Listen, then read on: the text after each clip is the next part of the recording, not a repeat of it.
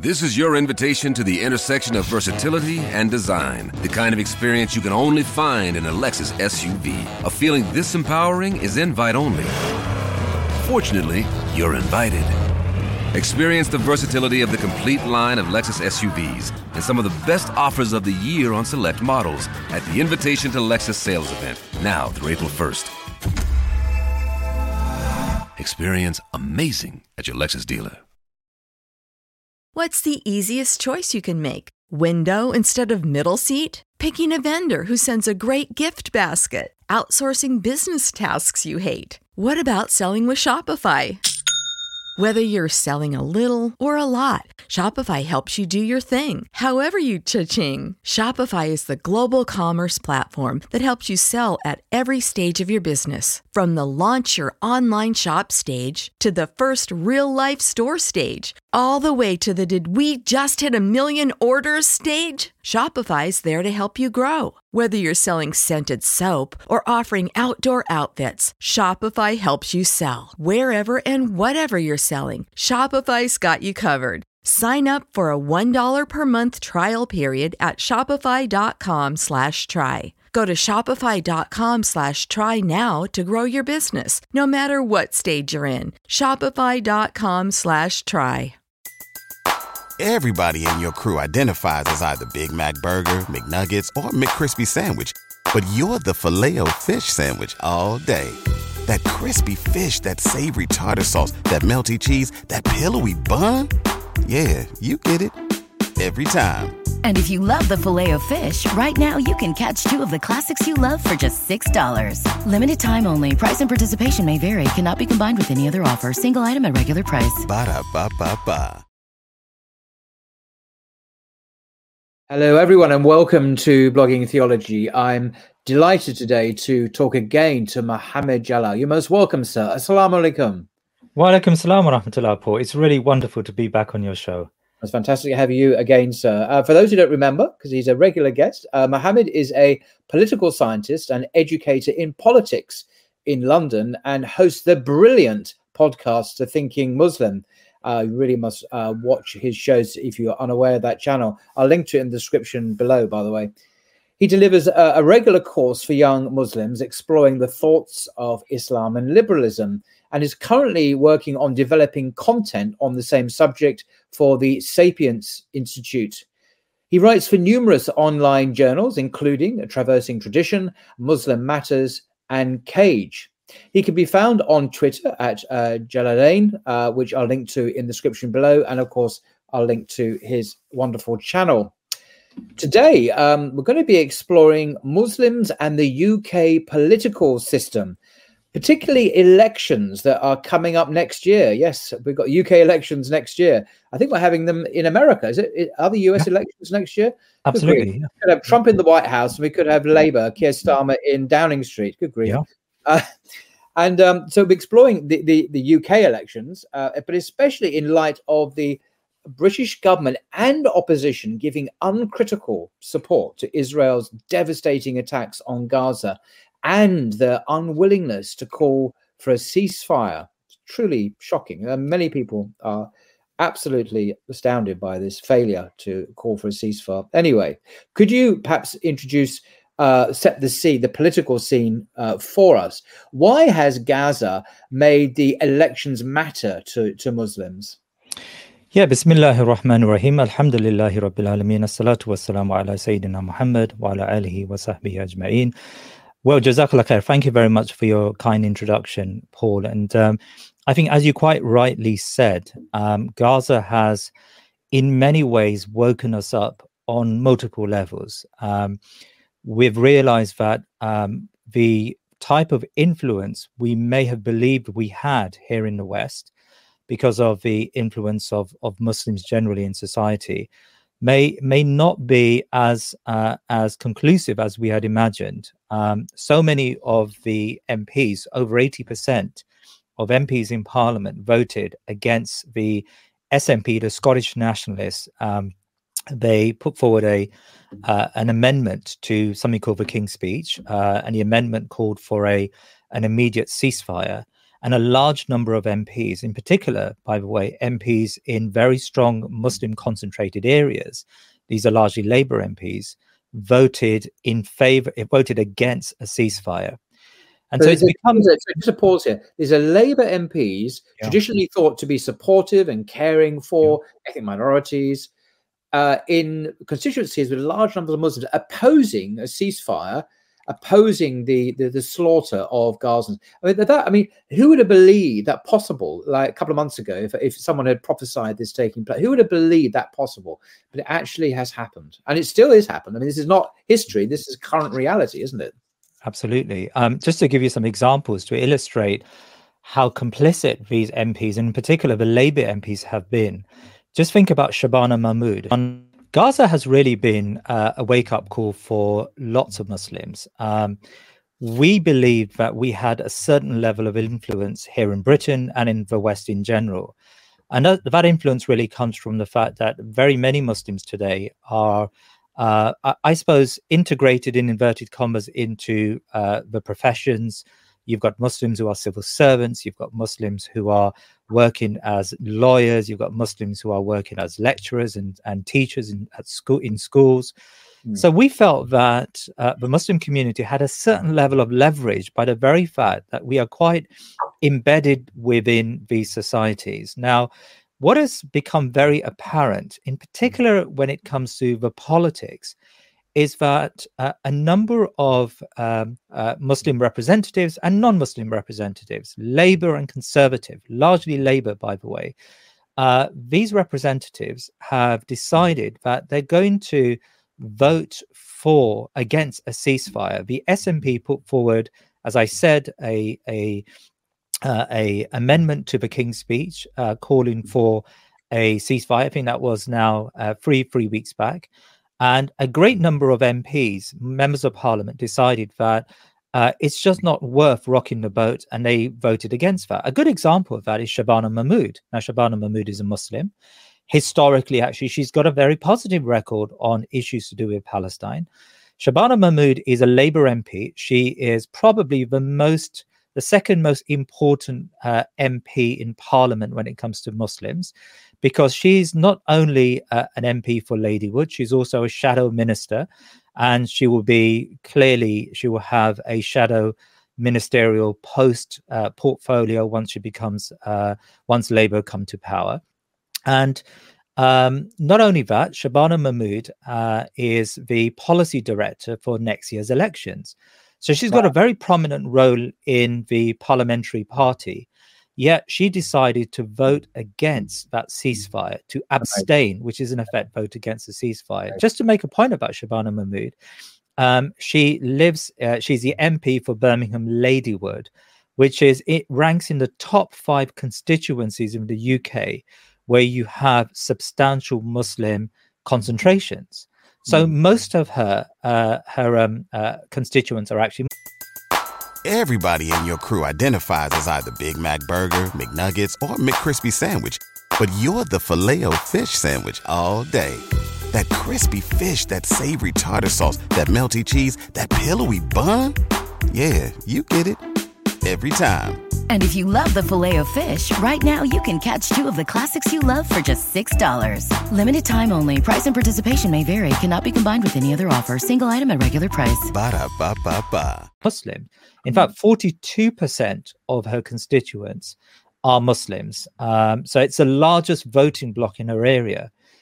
Yet when uh, the Labour Party decided they're not going to back a ceasefire, the whips, so these are the party whips who uh, who are the party managers and they're responsible for maintaining some level of discipline within the party. The whip said to those MPs that were teetering on, you know, whether to vote with or without, the whip said to uh, those MPs that it doesn't matter. The Muslim vote doesn't count. It's not going to impact you. It's not going to impact your seat. And I would like to come back to that later. Why did were they so bold in making that uh, making that point uh, to those MPs who live in areas that are substantial I mean, Muslims. I'd like to ask you about that. Is that your reading of the situation, or do we actually have quotes or sources saying yeah. that the whips actually said that? There are multiple sources from MPs who later said that there was a lot of pressure put on them. And uh, one um, uh, one such message that went out to those MPs who lived in Muslims and non-Muslims who live in uh, very strong concentrated Muslim areas that the message was it doesn't matter. The Muslims aren't in effect. I mean, the implication now, the rest is is my analysis. The implication is Muslims are just not sufficiently organized to impact the outcome of your seat. So why worry about them? Mm. Um, uh, it's not just, by the way, Shabana Mahmood, Rushanara Ali in one of the most concentrated Muslim seats in London, Bethnal Green and Stepney, uh, used to be Bethnal Green and Bow. There's been a boundary change uh, in the area. Um, again, she voted against the ceasefire, even though she gave a speech barely five minutes before the vote calling for a ceasefire. uh, yet she went into the lobby, the voting lobby, and voted with her party. Now, uh, that speech was, was, probably, and again, this is my analysis, but a lot of political commentators have said something very similar. She was probably allowed to make that pro ceasefire speech as long as she voted with the party uh, in, in one direction. Extraordinary. I mean, I, I mean, I, have never, I can't imagine there's a Muslim on the planet that's, that uh, would would be against a ceasefire, except our, our wonderful elected representatives in Parliament uh, who uh, are against a ceasefire. It's extraordinary, isn't it? Um, and it's similar like about previous issues like gay marriage. You know, overwhelmingly, you know, Muslims are against that, and yet our elected representatives in Britain, at least, and in America, actually, uh, our Muslim representatives support gay marriage. They seem really seriously out of touch. You know, if if only it was uh, that they're out of touch. Many of these, if you speak to them individually, and I've had the opportunity over the years uh, to speak to MPs one one to one, you will find that they actually do have some level of individual conscience. They do believe that what's happening in Palestine, for example, is totally unacceptable, especially these Muslim MPs. But when it comes to it, they uh, it's partly careerism. They want to remain within the party shadow cabinet in order to be given a post because it's very evident now that the Labour Party is going to form a government next year yeah. if there is a general election. Of course, remember a general election could happen anytime between now and January 2025. Gosh. It's most likely to still to be in October. That's what most are saying, but it's very possible mm-hmm. that the election could be brought forward to right. uh, the spring to to May. So many of these MPs may actually individually morally see that to be an unacceptable position. But because of the strength of the party machinery, and that's where I want to, you know, one of the key right. messages I want to uh, relate today. The problem with the British political system, and actually to a greater degree, the American political system, uh, is that the party machinery, the way by which the liberal state solicits a form of acceptance and acquiescence from all of its members is through these political parties. And the Labour Party is an institution. And so, to put that in layman's terms, if you are a Muslim MP and you're trying to get, uh, trying to reach the higher echelons of your party and, and the government, uh, if your party is in power, you have to make a series of compromises in order to reach uh, th- those levels. We know that Sadiq Khan is a great example of just the horrible compromises someone has had to do, has to make in order to reach office. I mean, Sadiq Khan is almost silent on Gaza, for example. And in fact, I remember the last time we spoke, this was pre Gaza conflict, pre Gaza slaughter. Uh, we mentioned that as an example of Sadiq Khan. You know, he was very happy to um, uh, to to to go all out on Ukraine. He flew the Ukrainian flag. He had the Ukrainian yeah. flag beamed up on on on the um, on uh, uh, the the city hall. Yet when it comes to Gaza, apart from a very very weak statement that he made, you know, he's been near silent. You know, it's it seems to me that the mm. rats in the sewers of London mean more to him now. Than the people of Gaza. And that's really the travesty of these party systems, which I think we can explore. And, and you know, the far right and others say, oh, we got these Muslim politicians, Sharia law in London, and uh, oh, they're not representing us. I mean, on the, the opposite, the opposite is actually true that they're very faithfully representing uh, elite Western interests, and they're very obedient servants. I think they deserves some credit for actually uh, very faithfully and completely supporting um, what the rulers say we should. But of course, that's not exactly um, Islamic, nor is it in the Muslim interest, which is obviously to uh, and, and a human interest. This is a human rights issue, actually, which, which concerns the globe, um, supporting the right of uh, men, women, children just to survive. And the moment they are being systematically slaughtered, as you say. Yeah. Um, uh, interesting. I mean, I, I, would like to show you, if I can, uh, mm. this website that we've created. Um, so we put together, and I've, I'll explain who we are in a second, but we put together a website which very clearly lays out uh, those MPs that vote uh, against a ceasefire. Remember, an abstention may sound like a neutral position. It isn't. You vote against. it, says, it says for now we have included a list of all the constituencies where there is at least a 10% Muslim vote. yeah. Fascinating.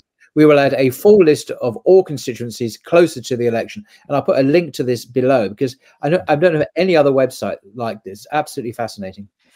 Well, so for the last month, I've been working together with a, a collection of, let's call it a network of groups. So MEND and MAB, Community Policy Forum, some of the tech companies, Pillars and Muslim Census, a really important company, Islamic Finance, Guru Verge, uh, and Deen developers. We've we've been working uh, in that's particular. By the way, that's the Thinking Muslim podcast, just there on the bottom right hand corner, folks. So do do right. do, uh, do uh, click on that link, which is in the description below as well.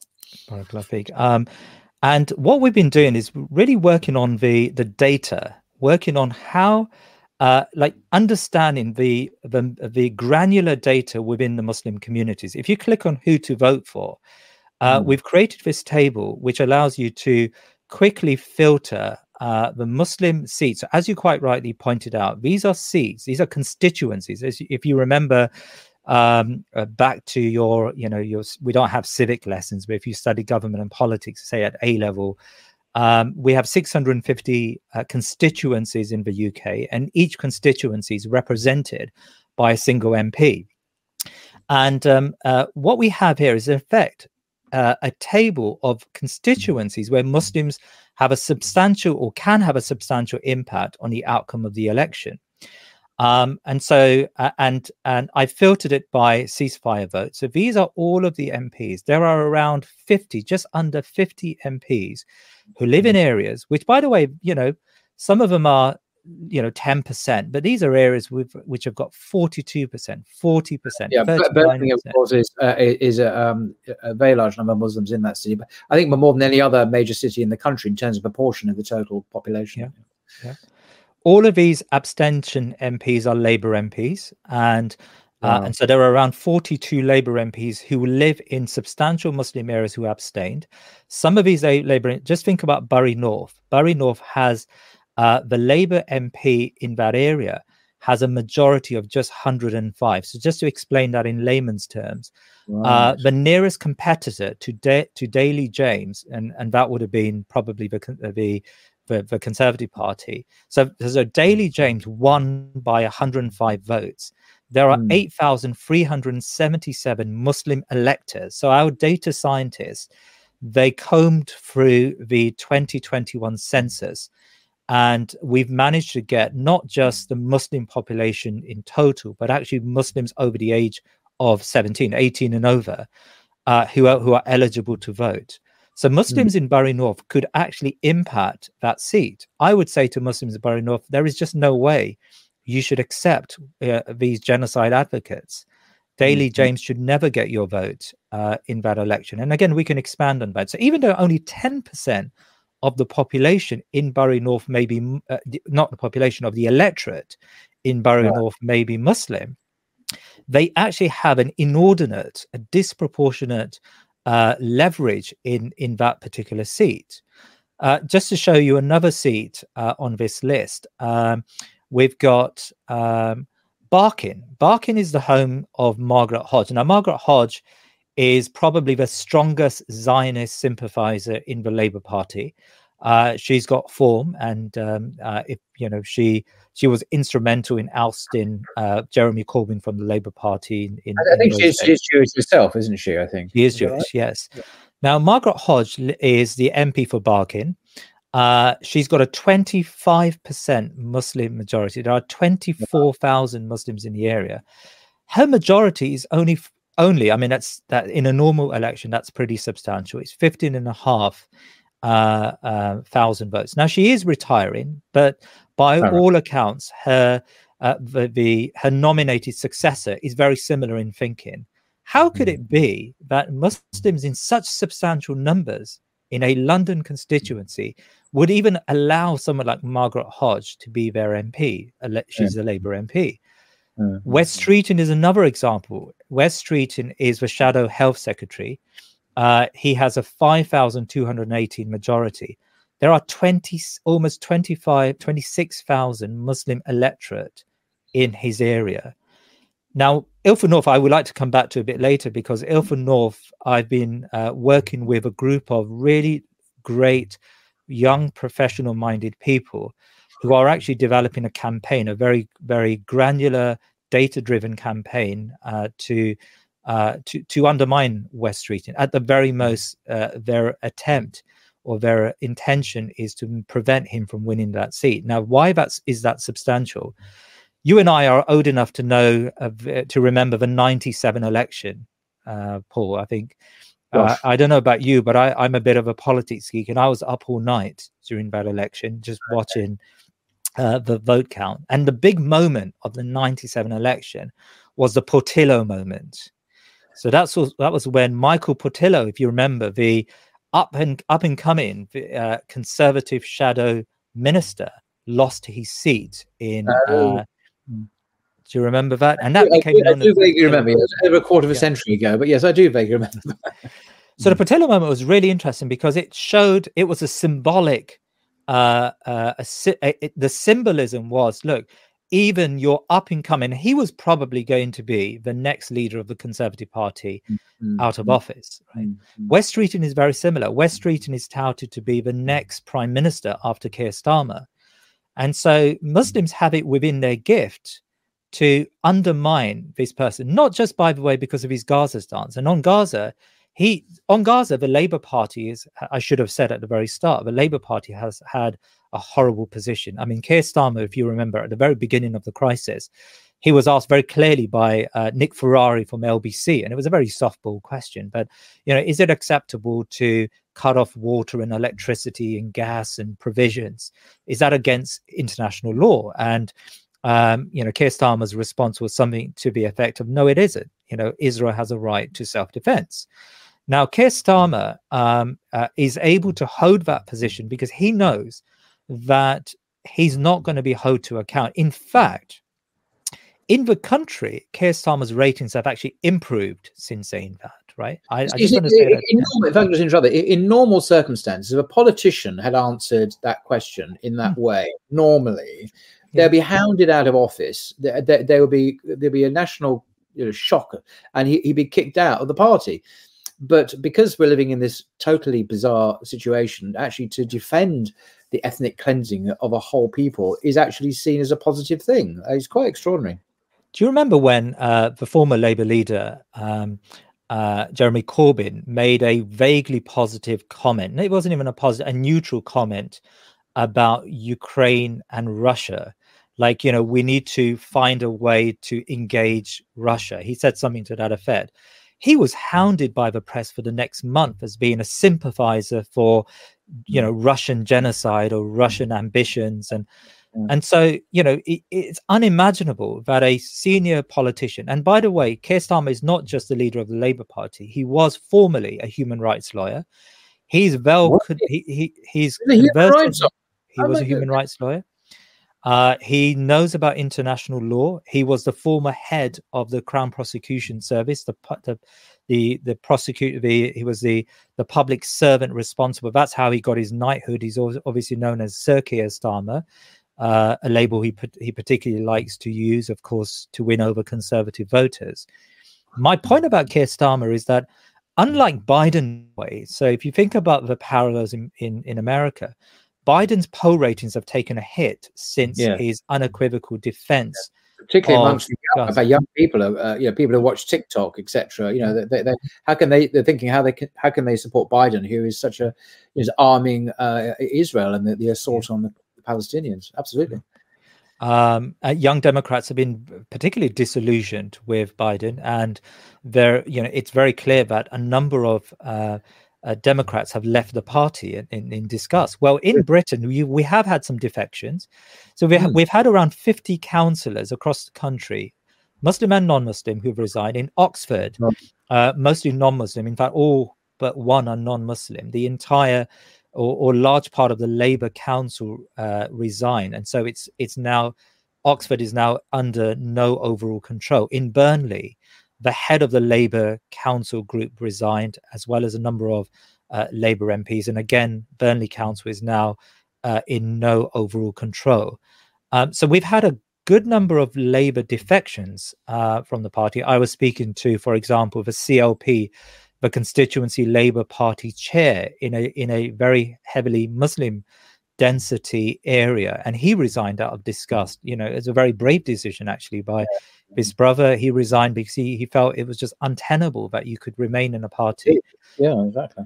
I mean just to come back to that uh, to, to the original point i was making about keir starmer. So there are there are a number of labour mps who have particularly been very strong uh, in uh, in expressing their uh, their um, uh, pro Israel and, and in effect anti-Gaza perspective or anti-Palestinianist perspective.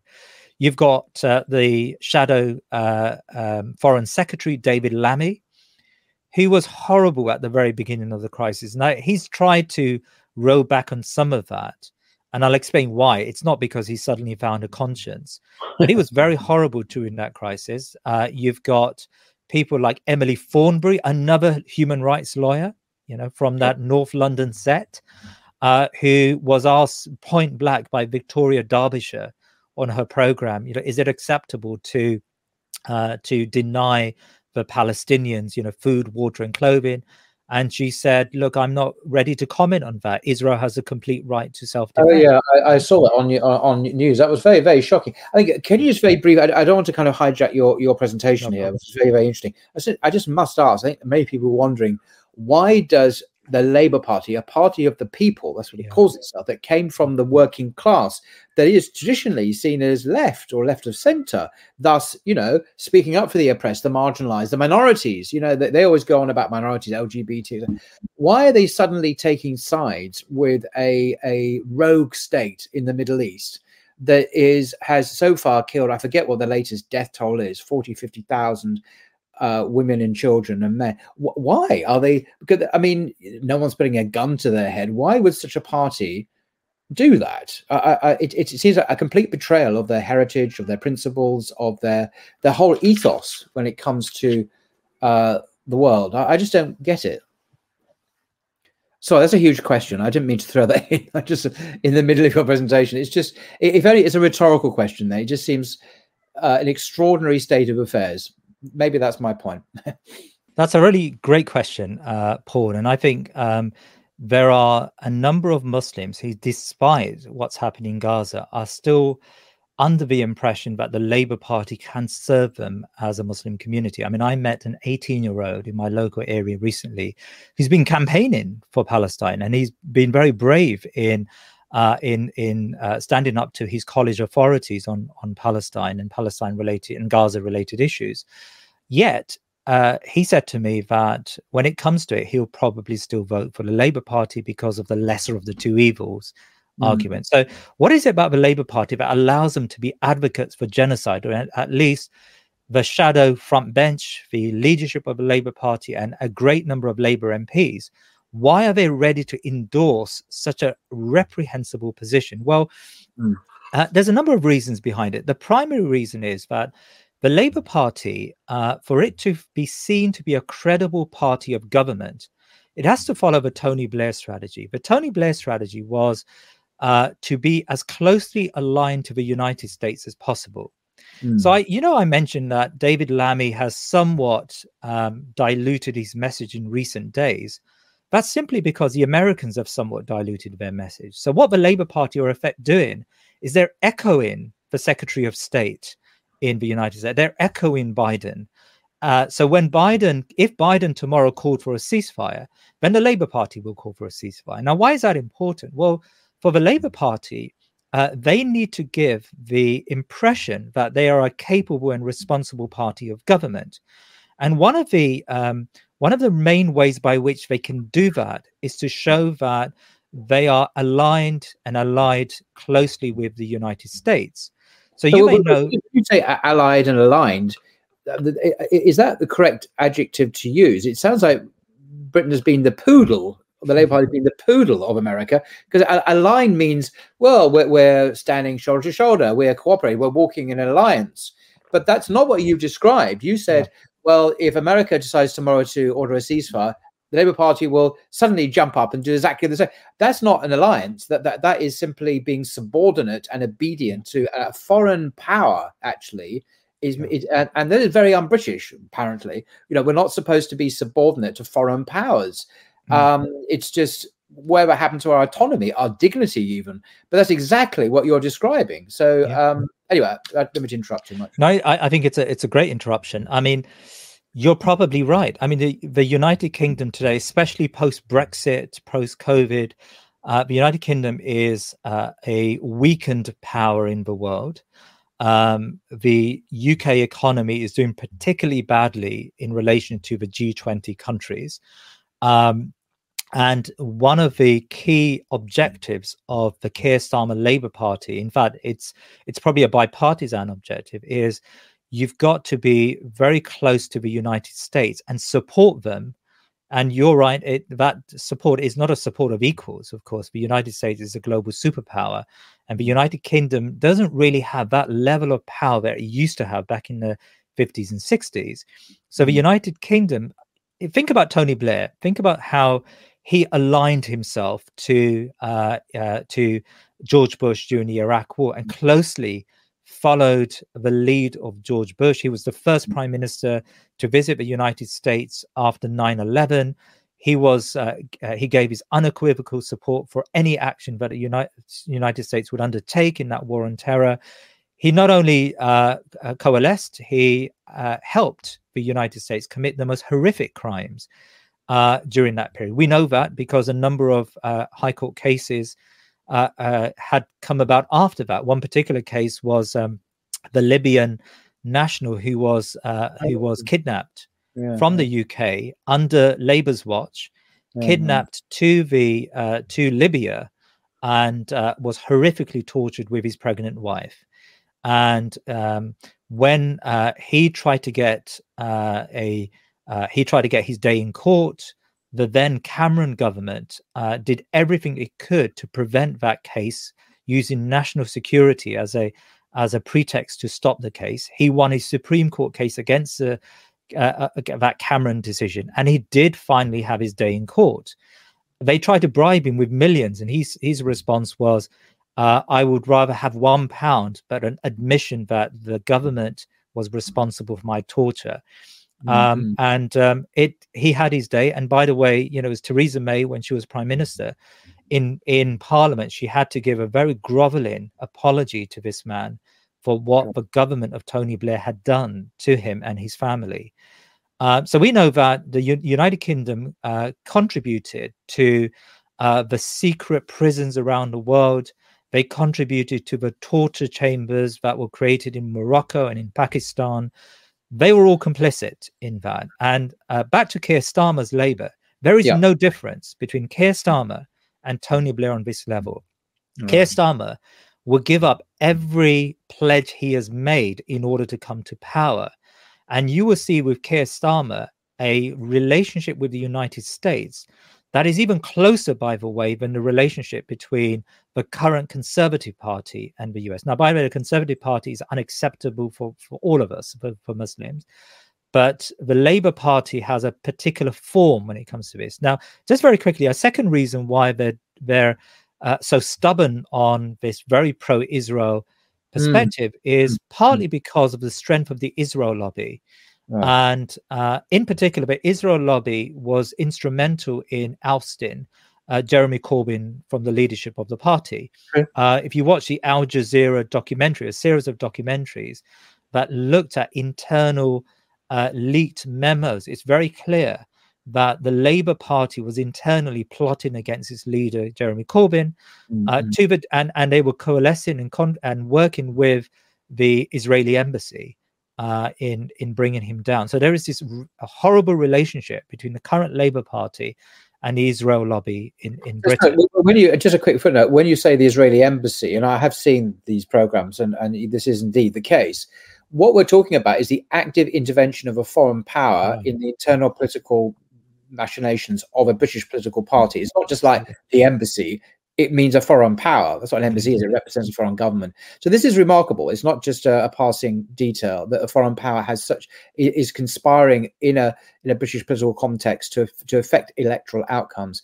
But I suppose to be fair, I would imagine most governments have always tried to manipulate and change uh, elections and so on around the world. America's done it, Britain's done it around the world, and so on. But um, well, but of course, if you know there are there are actually parliamentary rules against foreign interference in British elections, um, and and and by the way, when the Russians tried to do it uh, here in the UK over during Brexit, yeah. there were parliamentary committees set up to uh, to investigate what had happened, as as in the case of the United States. So.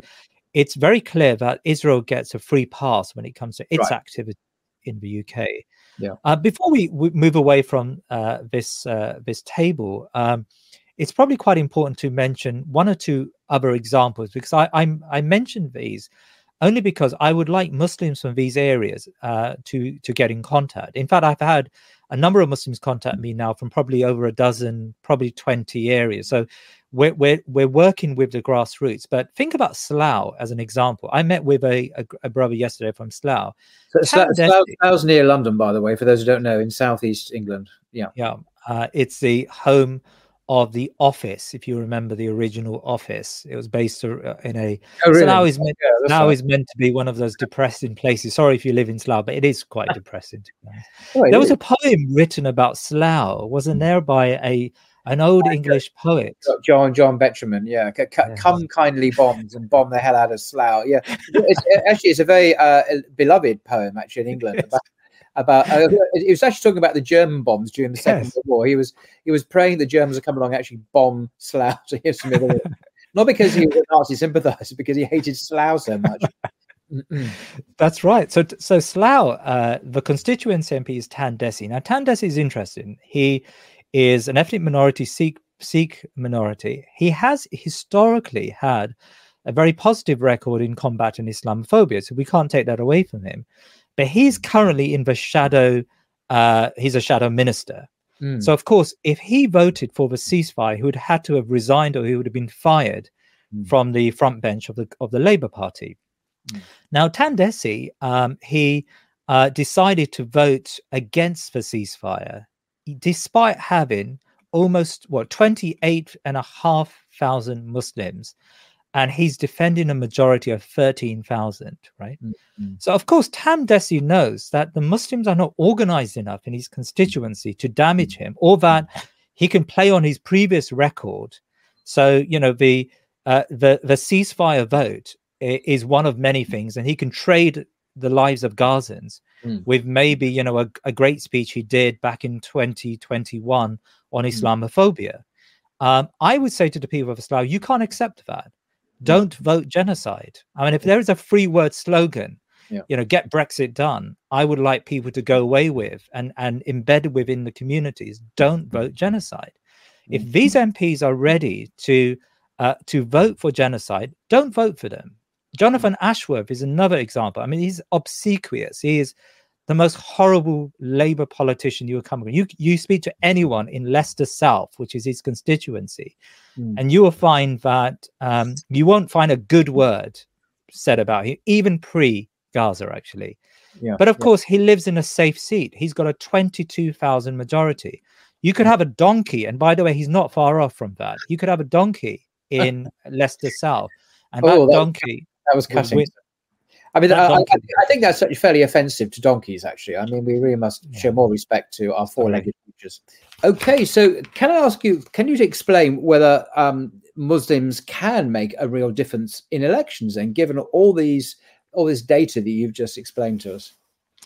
Yeah, Jazakallah khair. So actually, uh, this data is just a minuscule amount of data that we've managed to uh, to to develop in this past uh, few mm. weeks and month. Um, And our conclusion is that there are over 80 seats where potentially Muslims can make a difference in the UK. Right. And what I mean by a difference is uh, if you remember, I gave you an example of, say, Huddersfield. Uh, I haven't given you Huddersfield an example, but the majority for the, of the sitting MPs, 4,937, yet the Muslims uh, community is 16,561.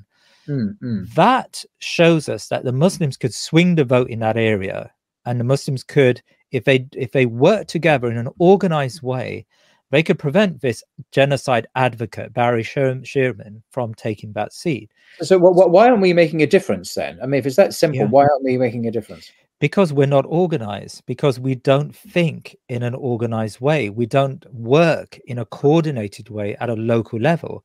That is not to say, by the way, that there hasn't been attempts to do that. Yesterday, I was on a call with uh, members from uh, MAB and MEND and MCB, and the overall response, uh, overall feeling was that look, we we have been trying this for some time, but for whatever reason, we've never managed at this stage to get enough coordination across the country for mm. Muslims to work together.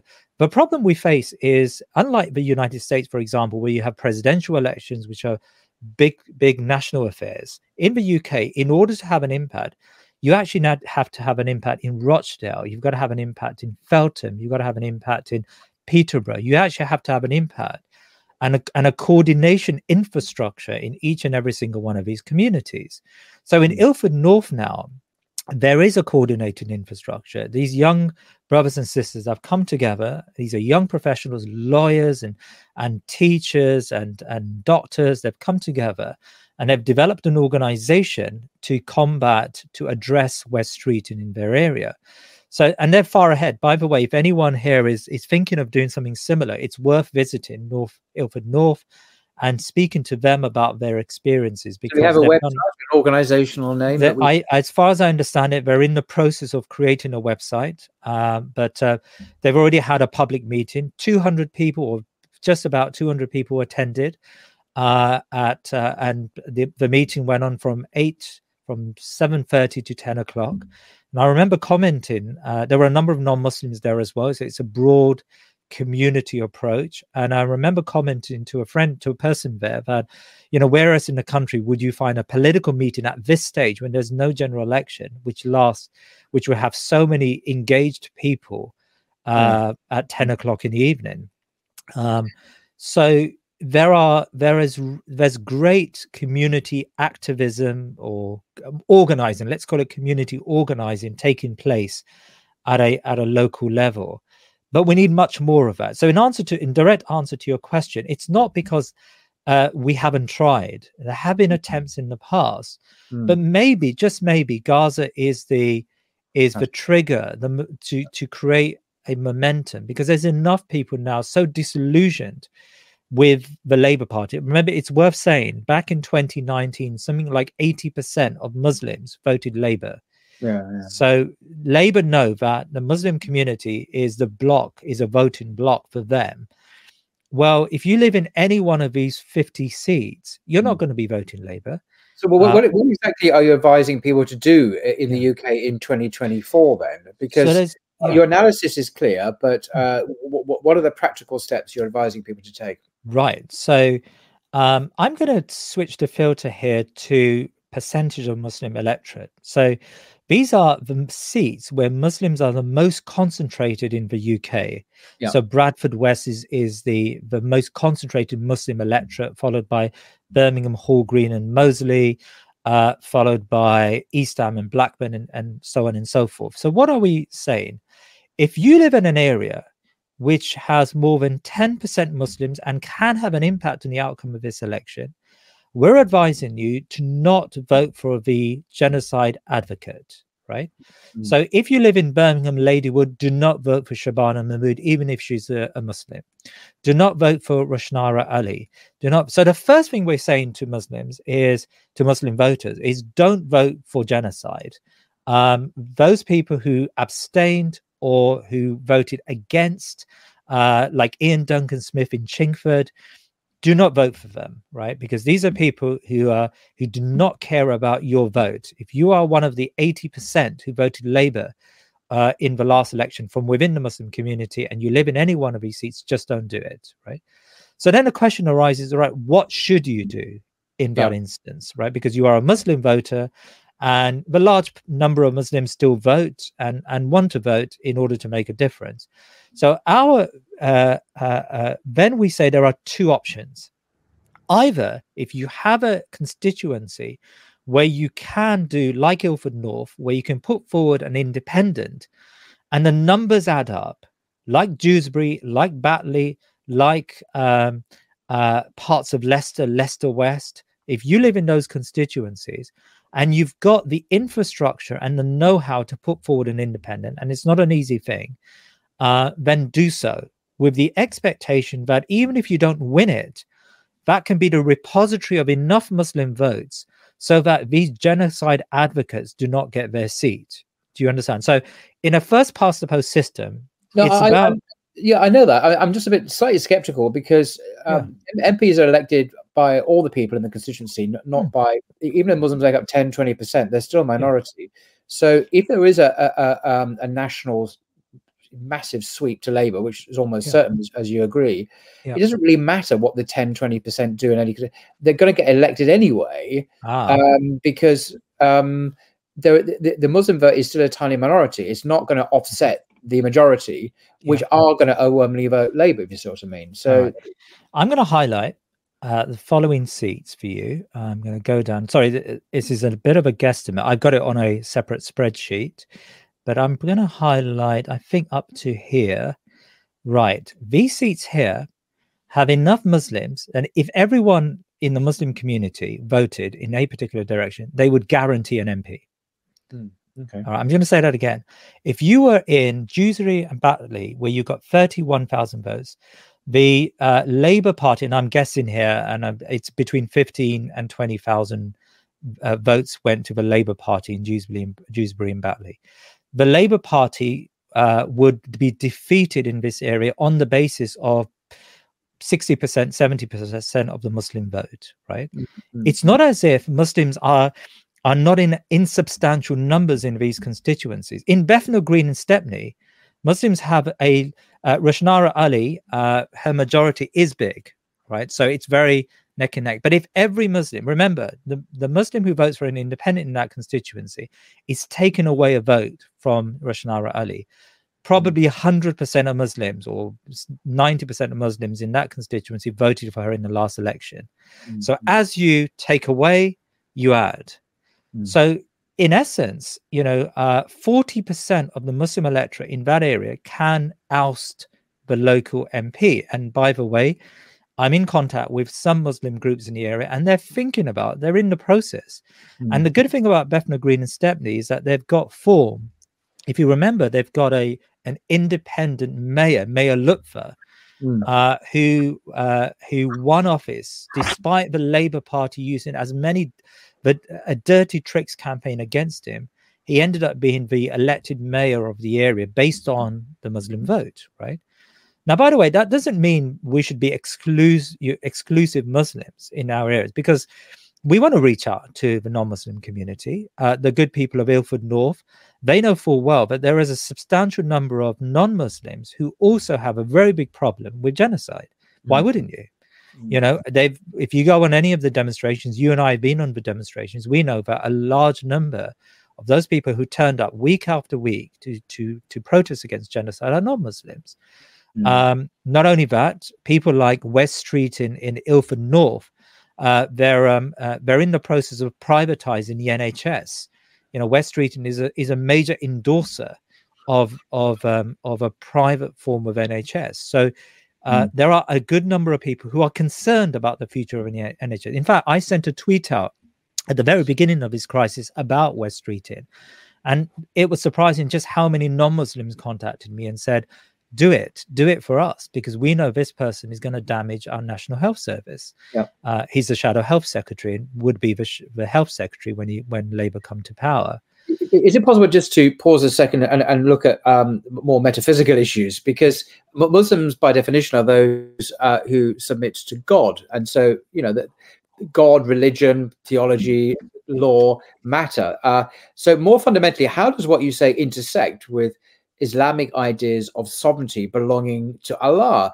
Because there are Muslims. Um, who believe that voting itself is haram and voting in a democracy, I should say. Uh, yeah. Hizb ut famously against this, but not against elections, just against the idea of democracy because sovereignty, yeah.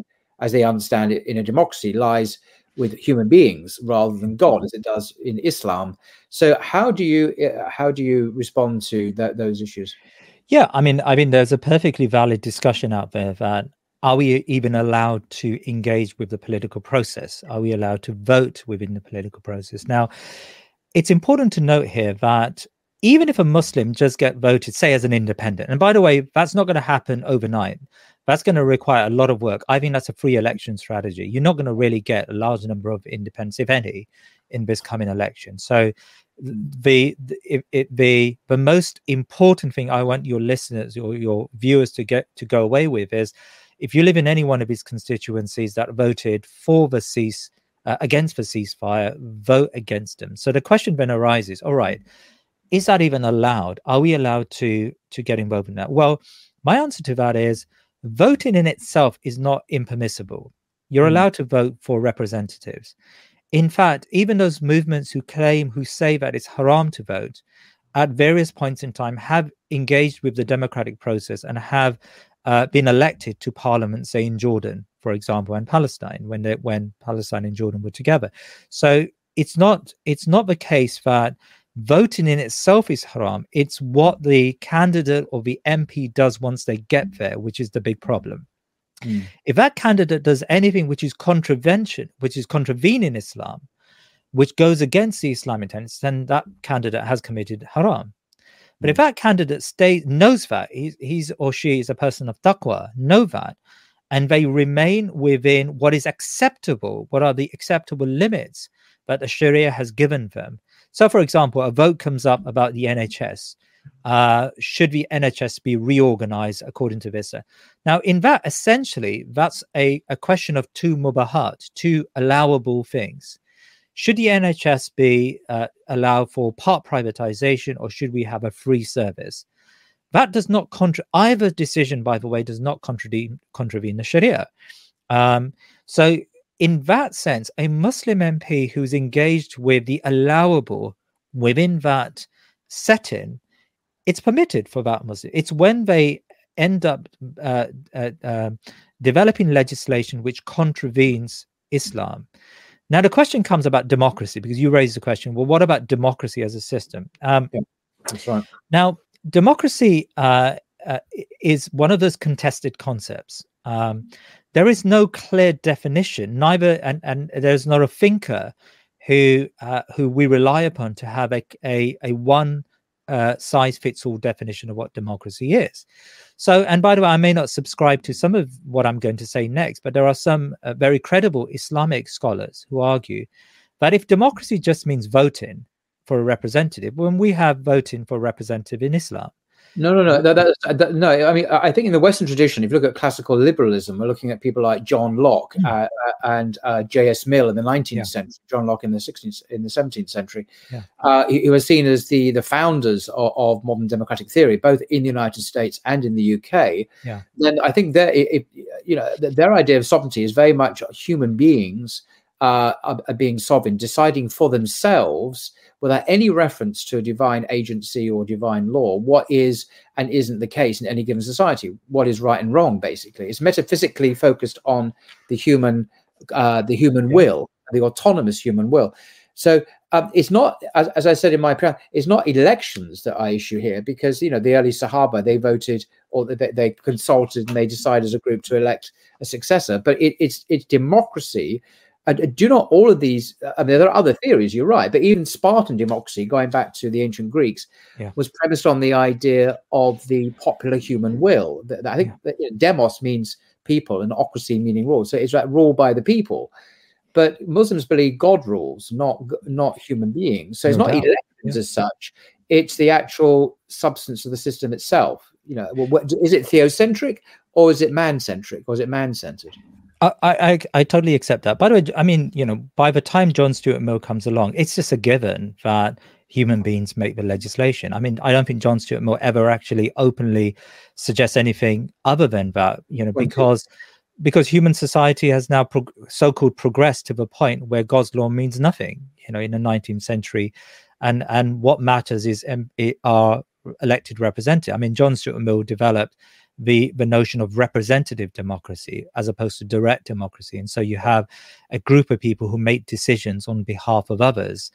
Um, now now back to the point you make about sovereignty. Of course that that matters to us. So for example if you are a muslim lawyer and you represent a client who owns a pub or a bar and someone steals uh, their wine and their beer um, are you allowed to represent them? Well, according to many scholars, you're not, because in that instance, the the legislation is is does not permit that person to own the bar in the first place right. or to own the the wine in the first place.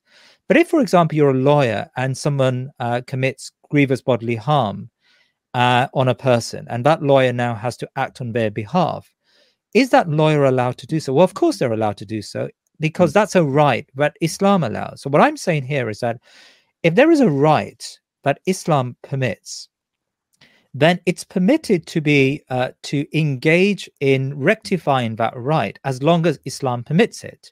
So for that Muslim MP, in other words, the reference point has to be Islam. The reference point has to be Allah Ta'ala, right? Like the lawyer, like all of us, by the way, you know, in our in our individual professions, we of course have to engage with with what is secular law. Mm-hmm. But we know full well that there are limits to what we are allowed and not allowed to do because we have an ethical framework which comes from Allah subhanahu wa ta'ala. Mm-hmm. And I would say that's no different to a Muslim MP in, in parliament, as long as they stay within those boundaries and those acceptable red lines that uh, Allah subhanahu wa ta'ala set us, right? Mm-hmm. Um, uh, and so, and what is my point? My point there is not to say then, you know, this is somehow an Islamic exceptionalism argument. It is that Muslims have an opportunity to be of wider worth and value to wider society. Mm. Because a lot of the time, what we believe to be an ethical framework is in fact better for all human beings.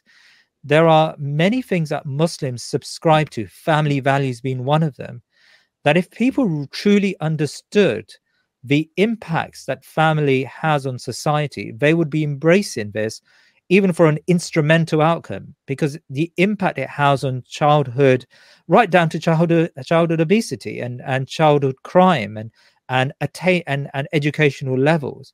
So why then shouldn't a muslim who's who's grounded in in fiqh and grounded in islamic ethics why shouldn't that muslim be in a position where they're of benefit to society yeah, I mean, to, uh, on the weekend, I'm going to be uh, uh, meeting with a group, a very uh, esteemed group of scholars of ulama, and uh, we're going to have this very similar discussion.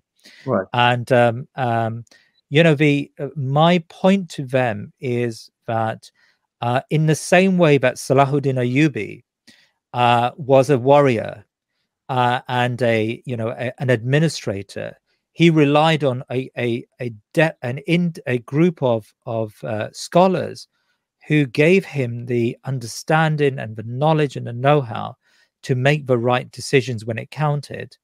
That's the role of the ulama um, in in the UK. You know, they have to give a Muslim candidate who's sincere. They have to give him the the right counsel yeah, yeah.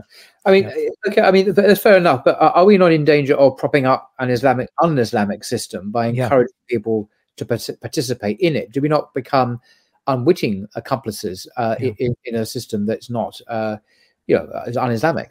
Yeah. If you're Sadiq Khan, then you are. If you're uh, Shabana Mahmood, then you are. If you're Rushanara Ali, then certainly you are. Right?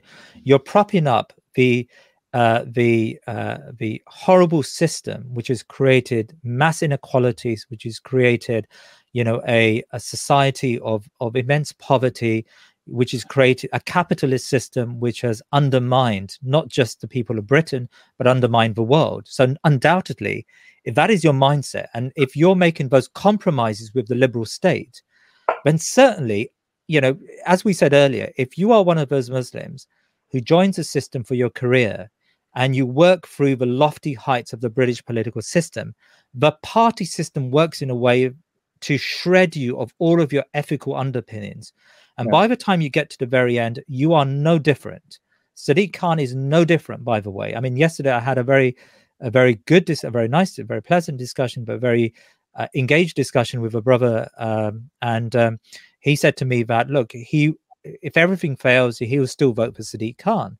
And my answer to him, no, I would never do that because Sadiq Khan sends the message that in order to get to the position you are in, you've got to shred every aspect of your Islam uh, and only have, you know, uh, famously Sadiq Khan fasted when he had that debate with, you know, the Brexit debate with um, with Boris Johnson. You know, he broke his fast on stage and everyone wooed over how amazing Sadiq Khan was. So the only thing you only have left are these very uh, individualistic aspects of Islam. So, of course, if you're one of those people, then certainly you're going to uh, you're going to be faithful to a system that has failed you. What I'm calling for is for Muslims to be ethically grounded and a Muslim Muslims who should challenge capitalism. Why mm. not?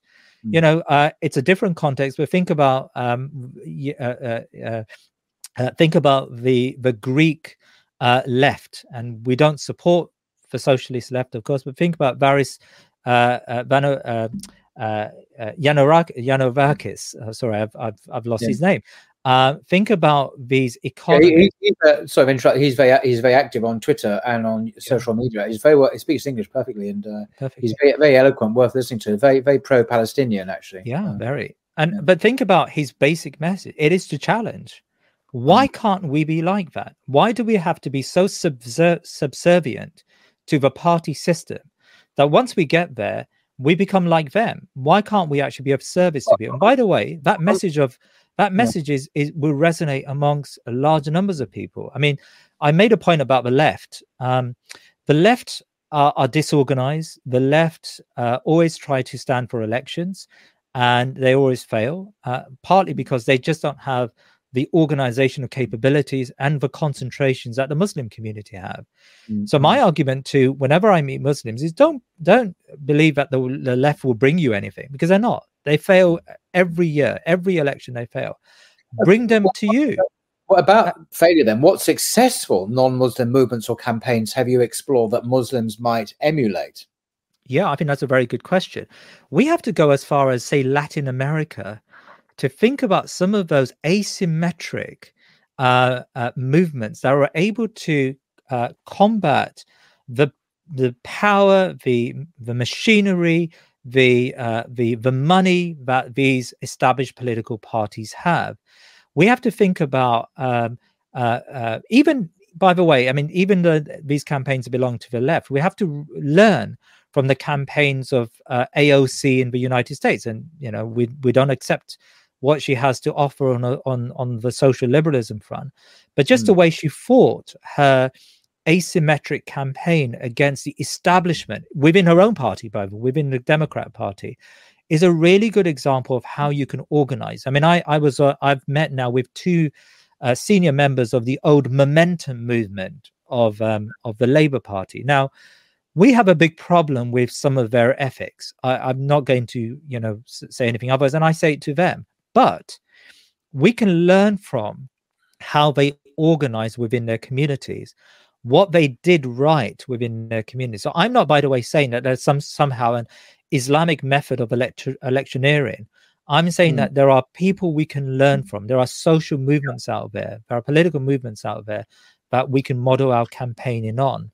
Um, so that in our in those constituencies where Muslims can make a difference, uh, we we you know we uh, we really do make a difference. I think so. I'm not, by the way, saying here that we should go into any of this blindly.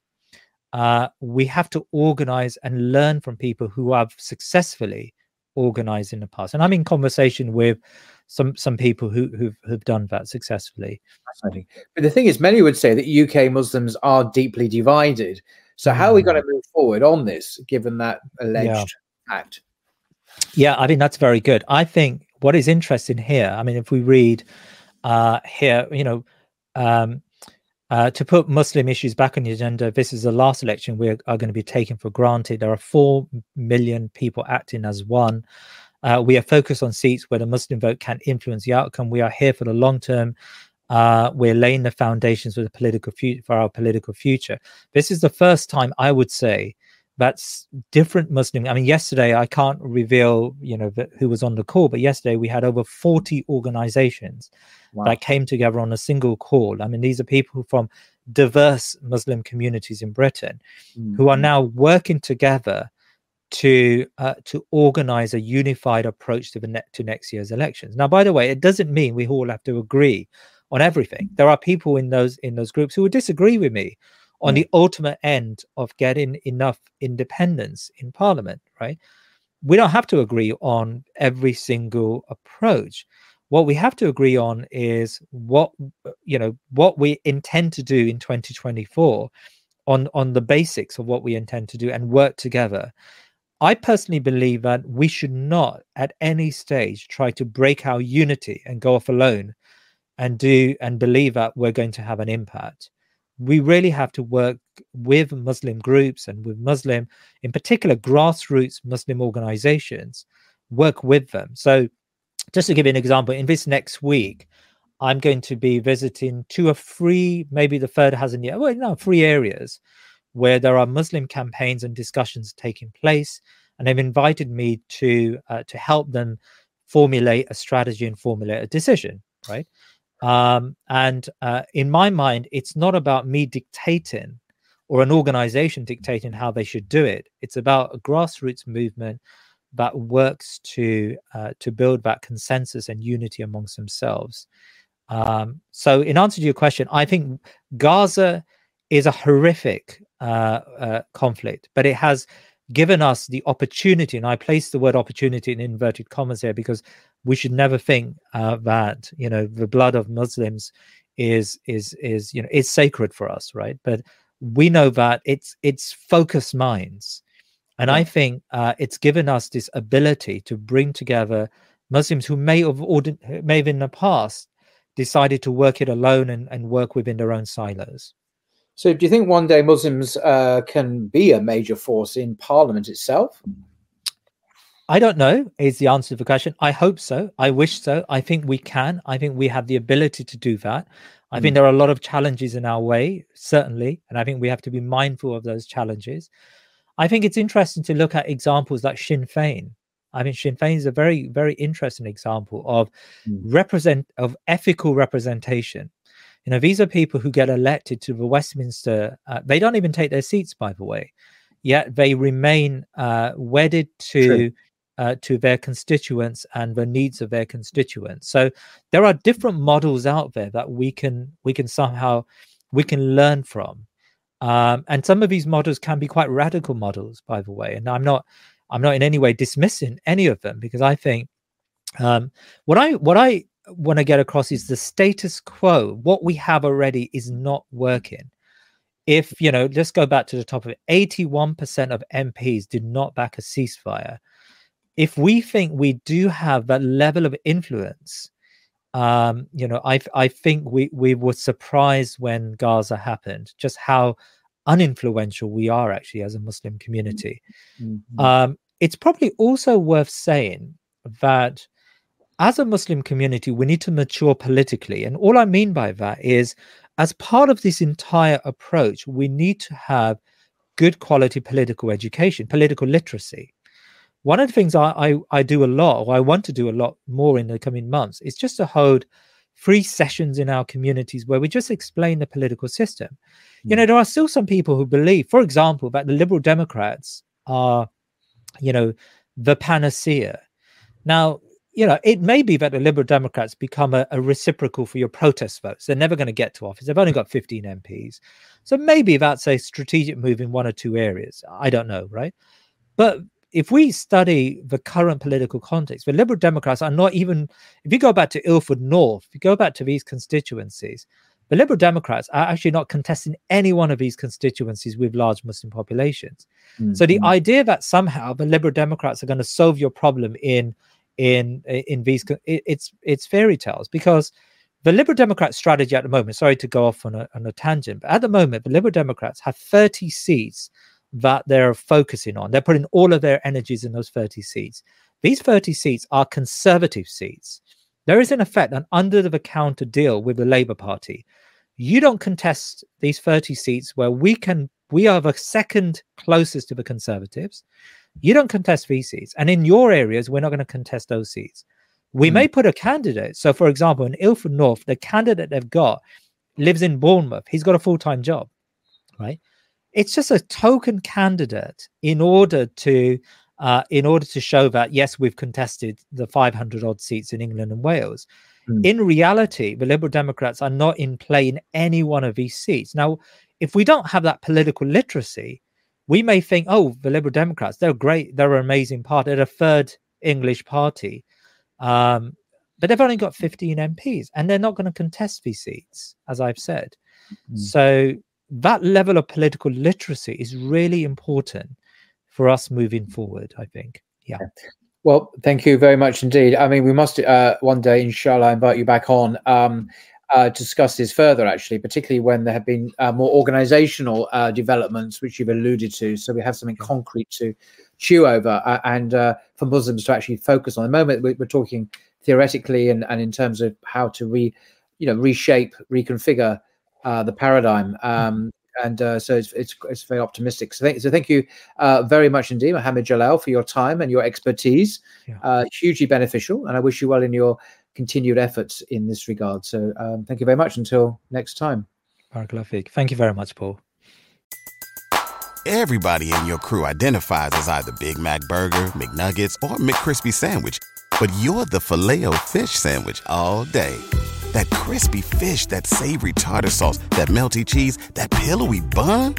Yeah, you get it every time. And if you love the Filet-O-Fish, right now you can catch two of the classics you love for just $6. Limited time only. Price and participation may vary. Cannot be combined with any other offer. Single item at regular price. Ba da ba ba ba. When you visit Arizona, time is measured in moments, not minutes. Like the moment you see the Grand Canyon for the first time. Visit a new state of mind. Learn more at hereyouareaz.com.